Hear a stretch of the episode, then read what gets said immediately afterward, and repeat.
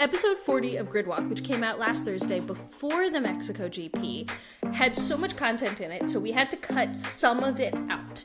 And what we decided to pull out was our whole conversation about a season wrap up for the F1 Academy. And that's what you're about to hear now. And we also thought it'd be fun to put out a standalone bonus episode all about the season one of the F1 Academy and our thoughts on how it went. And thankfully, because of that, uh, we actually get to talk about all the news. Uh, the announcement about Marta Garcia's plans for 2024. Um, so you're going to hear us talk a little bit from last week, and then we're going to interject in the middle of it and give you an update about what the first F1 champions' plans are for next year and our thoughts and our takes on that. What was the final race of the F1 Academy season? We got to watch it. They even put them live for everyone on YouTube, which was incredible. The broadcast was great. But before we talk about all things F1 Academy, we did wrap up our predictions for it. And congratulations, Nicole. You won the predictions.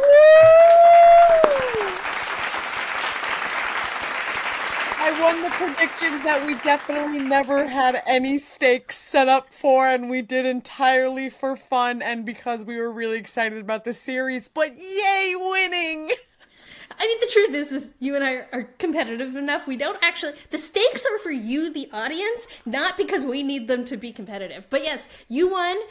Uh, last week, you scored 91 points, which was the second highest total in the entire time doing the predictions. I scored 69, which means which means that you won with 346 points to my 324. Dang, still really close. This was a fun competition. Really good stuff. It's also predicting F1 Academy is really fun because there's since there are the multiple races every weekend, you get like varying amounts of points and it's so very different and it was really hard to be you know predicting a series we've never seen before. So this was a great time and I'm I'm super hyped for next year. But yeah, it's super cool to be able We'll to watch it. If anyone hasn't watched it yet, it's still on YouTube. Yes. So. You can even watch it at two times speed if you are crunched for time and you are that kind of person like me, where I just consume everything at two times speed, including our own podcast.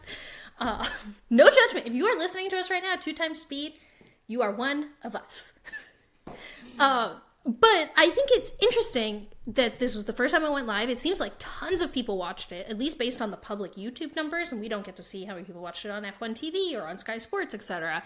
Um, so thank if you are one of those people, like thank you for like investing your time into F1 Academy and really showing in the numbers that people care about this as much as we all hoped people would care about it.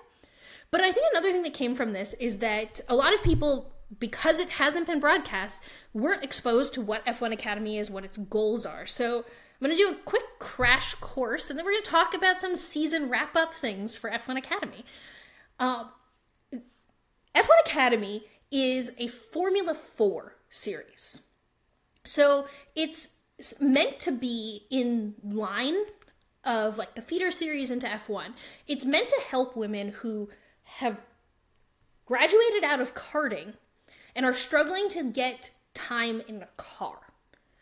And we've seen that people don't want to sponsor women and that teams don't want to give women opportunities in seats. So this is meant to fill that gap in the rung. W Series was a whole separate thing, had I have lots of thoughts about the W Series that I'm not going to waste time going into, but W Series, they were racing more at a Formula 2, Formula 3 level. Um, so these cars are quote unquote slower cars, and that's because it's meant to fit a specific need in the development ring where F1 identified that a lot of women are dropping off. So there's not enough women in karting, but there are more women in karting and they're just not getting the opportunities. And then we're not seeing them in F3 and F2 and then F1 because they're not not enough women are getting time in seats in cars. Uh, the goal of this series is to bridge that gap and to push women through the feeder series. And I think that's really important to note because while the W series we watched for multiple years, women stall out in the W series. The success of F1 Academy is going to be can it push these women into other co ed feeder series. This is not meant to be an all women series where women just race over here. This, which is not a good idea because there's no physical difference in being able to go pedal forward, but it's, um, you know, how well can they give these women track time at a subsidized rate and push them along? Um, so, with that recap, just to catch everyone up on what F1 Academy is and what the goals are and why it exists, in your opinion, Nicole, was year one a success for you?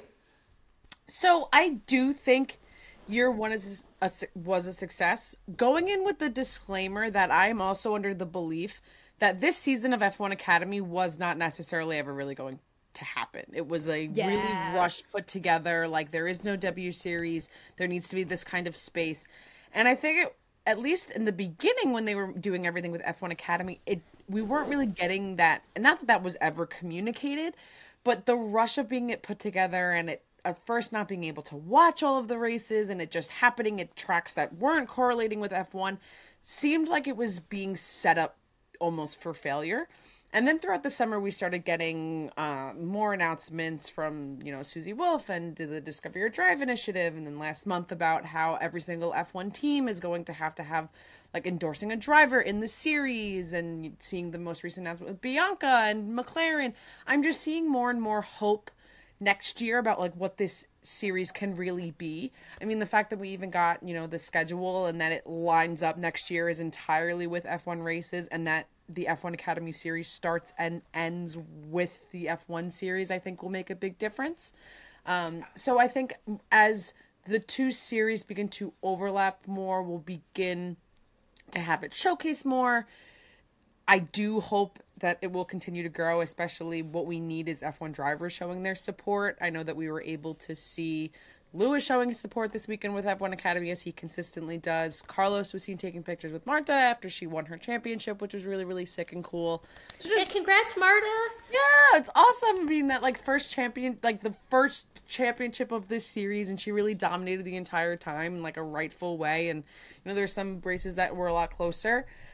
So I think it was a really good almost like a practice year that they got to go through. I'm sure there was a lot of bumps in the road that they were able to clear up and go through that the public never got to see. I think it had to be really difficult to be making all these announcements at the beginning, probably knowing that, you know, where there is going to be broadcasts, there is going to be all of these things, but they couldn't vocalize that to the very upset fan base that occurred. But I do feel like where the fan base is at the end of the season feels very optimistic moving forward. It seems like F1 Academy is currently being set up to be put in a place of success, whether it's, you know, the connection to teams, the better schedule, being able to watch it, exposing these drivers and connecting them in the right ways. Everything's lining up. So I feel very hopeful for next year. So that's why I think this year was a success. I mean, it wasn't necessarily the most talked about thing, but it lined everything up so that I think next year can be what they want the series to be. I agree with ev- everything you said, and I think you did a really good recap of everything that's coming in year two, um, particularly the investment from every team to sponsor at least one driver on the grid. Um, I think that uh, the it was a success because it didn't fall apart, interest didn't wane, and most importantly, the rousing support I saw all season for it online and the expectations of wanting it to be broadcast and then the interest it got this weekend all are things that make this season like for a rush together because I am in the same camp as you. I believe that this was a rush together season so there wasn't uh, this gap for a year with the W series folding. Um, I think it was a success it's a rousing success if they can get Marta a seat in F3 next year. And she said in her post race interview, and Susie said in her post race interview, that they're using every connection and every string they can pull to get her a seat in the series above next year. Because to me, the F1 Academy over the next three to five years will only be as successful as its ability to move drivers up the feeder series ladder. And because the whole point is increasing the pool and pushing them up. It gains um, that legitimacy. It will gain the legitimacy right. in the eyes of all the doubters if you if it can work. If they can get if it can feed drivers into a different series and It's doesn't create that series. same stall. And to your point of it's that three to five, like there's only that slight window that you have before people just like label it as another place where you just get stuck in your career. And I had this conversation with multiple people this weekend because this is the most exposure because it was actually broadcast. It was on the YouTube channel and it was being posted about in F1. And Lewis was there actually at the race because he could be because it was with the, The F1. same place. Yeah, George handed out the trophies. Esteban handed out the pole position. So there was all this exposure. So a lot of people were coming to me in my life and like asking me questions about it. And the number one question I was getting are were are these drivers any good? And I went, you could say the same thing about every driver in F3 right now. You don't know if mm-hmm. any driver in F3 is good, but you know that if they can win a lot and if they're fast, that they then deserve to go to F2. And then you see if they can beat the drivers in F2. And if you're really good and fast in F2, then you might get a testing opportunity for F1. And then if you're really good at testing, then you might get a seat in F1. But the whole reason there's a feeder series, all these feeder series, is you beat the people you can around you, and then you deserve the opportunity to try to beat the next group of people around you. So I think it's just important, especially because they've decided to go this route of question like hey women you go over there. That that cannot be used as an excuse to think they're slow because it's the same thing.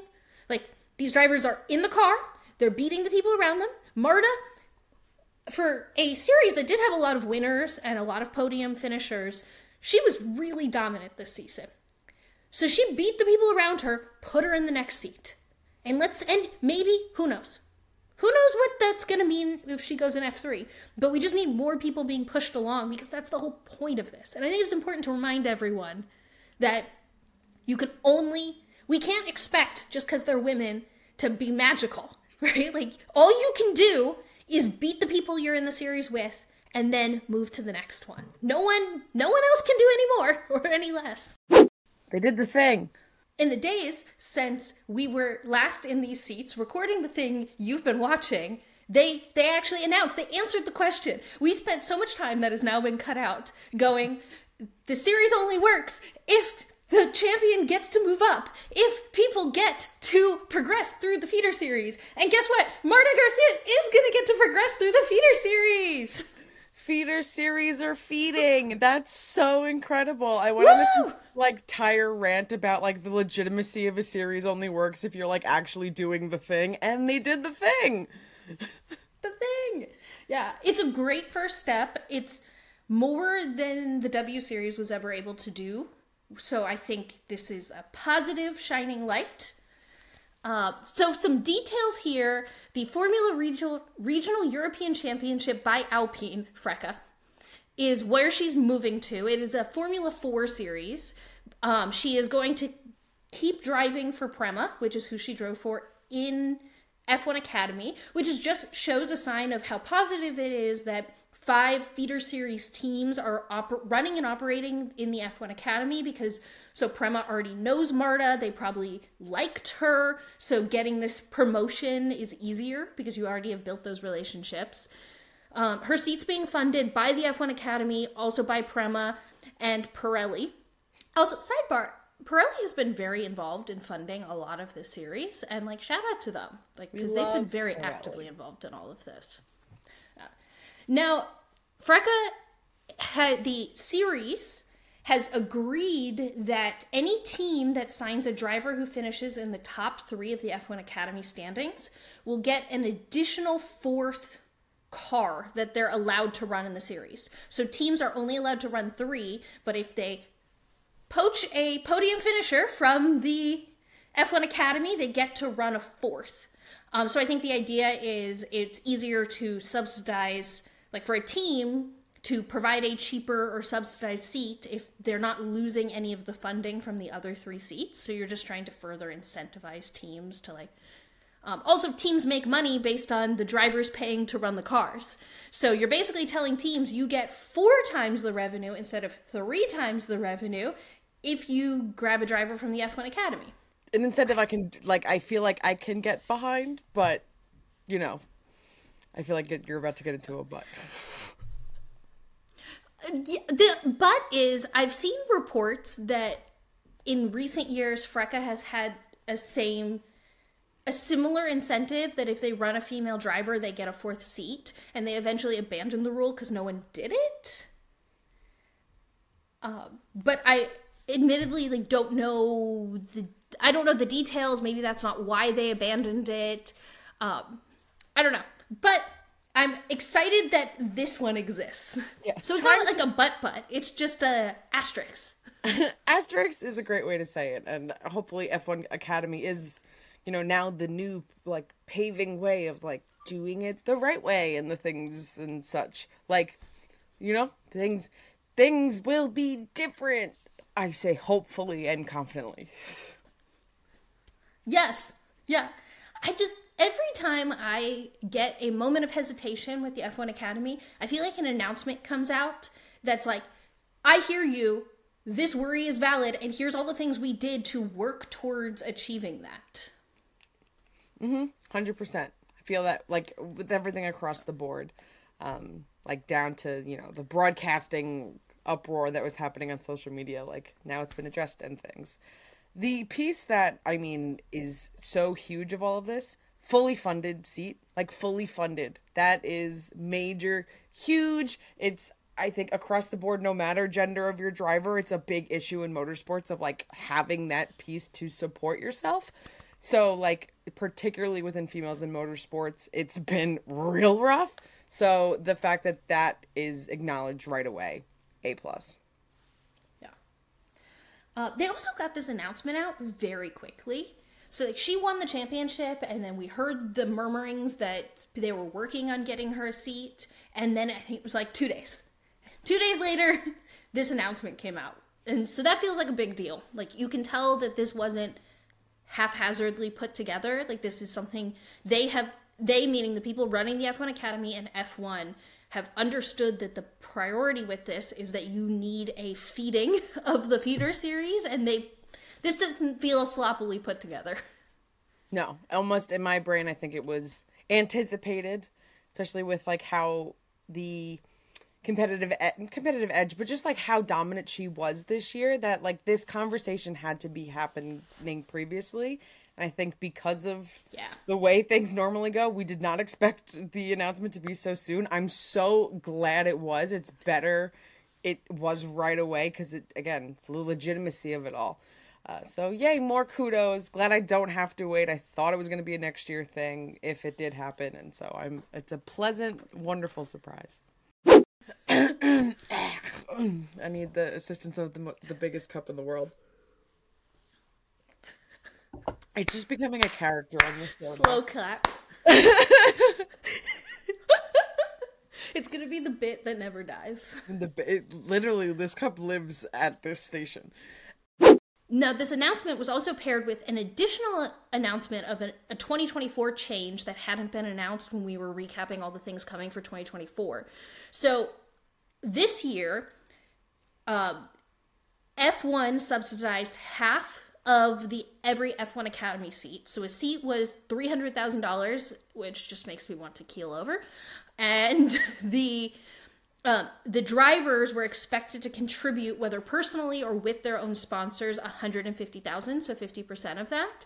F1 announced that they're reducing that instead of 150,000 to 100,000.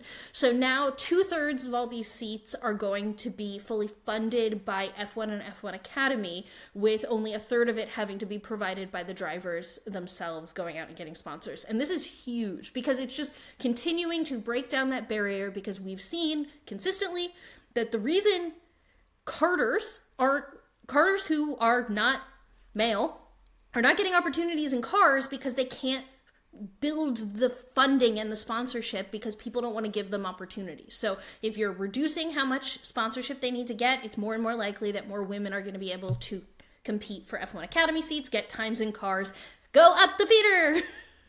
And in the most legitimate sense, this is F1 showing that they are willing to invest and putting value in female drivers. Like uh, they are willing to cover Yes. more for each driver. You can't like that's no one can really be saying like, "Oh, they don't care, they're just doing this." Like, no, that's that's a lot of money. That's legitimately, you know, and they're all about the money. So, in the literal sense expanding the value, showing the value that they're wanting to invest.